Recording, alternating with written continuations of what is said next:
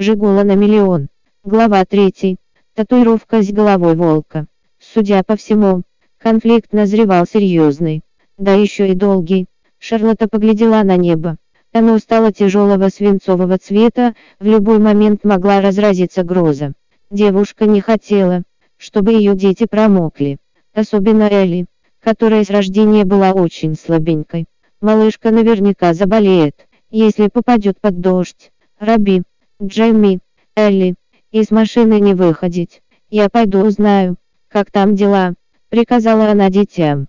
Вылезай из автомобиля. Мамочка, будь осторожнее. В один голос закричали они. Попугай Фифи снова с любопытством высунула из кармана платиться Элли свою хохлатую головку. Элли дала птице кусочек печенья и нежно погладила ее по мягким перышкам. «Фифи, держись, скоро будем дома», — пообещала девочка. «Сэр, простите, я задел вас не специально», — нервно бормотал водитель такси. «Это все вина пассажиров». У этой дамочки аж трое детей и куча багажа. Машина перегружена. Маневрировать сложно. Вот я случайно в вас и врезался.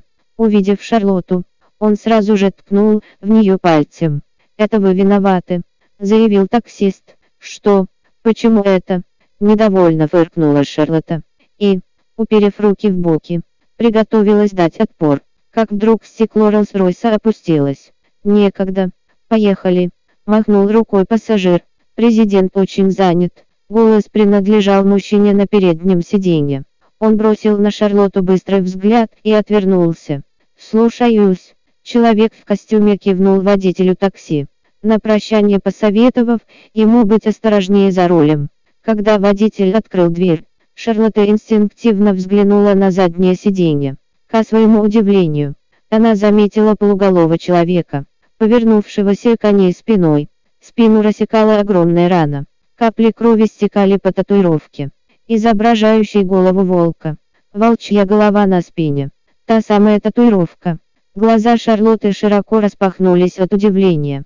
Остолбенев, она глядела на татуировку. Сердце было готово выскочить из груди. Казалось, зверь не сводит с нее злобного взгляда. А алые капли, застывшие на рисунке, делали взгляд глаз нарисованного хищника еще более зловещим. Это он, это правда он, с дороги. Водитель такси толкнул Шарлоту. Да так, что та не удержала равновесия и шлепнулась прямо на землю. Когда девушка поднялась, Роллс-Ройс уже скрылся из виду. Она бездумно глядела на полотна дороги перед собой. Голова кружилась. Это правда был он, отец моих детей. Но разве он не Жигула из клуба «Жаркая ночь»? Что он делает в таком дорогом автомобиле? Да и еще и тяжело раненый. Эй, ты чего толкаешься? Раздался детский голосок. Джемми потрясал кулаками, гневно глядя на водителя. Заткнись, сопляк, если бы не вы, я бы не попал в такую заваруху. Буркнул водитель, открывая дверь. Вы сами слишком быстро ехали. Вот и врезались. Мы не виноваты сказал Раби, почему нас должны наказывать за ваши ошибки? Это вы нарушили правила. Вот позовем полицию. И все. Да. А еще вы толкнули мамочку. Я скажу дяде полицейскому, чтобы он вас арестовал. Элина хмурилась. Она ткнула пальчиком куда-то в сторону середины дороги. Вон, там патруль стоит. Фифи, которая в это время чистила пирожки, сидя на плече девочки. Вдруг подпрыгнула и заверещала дурным голосом.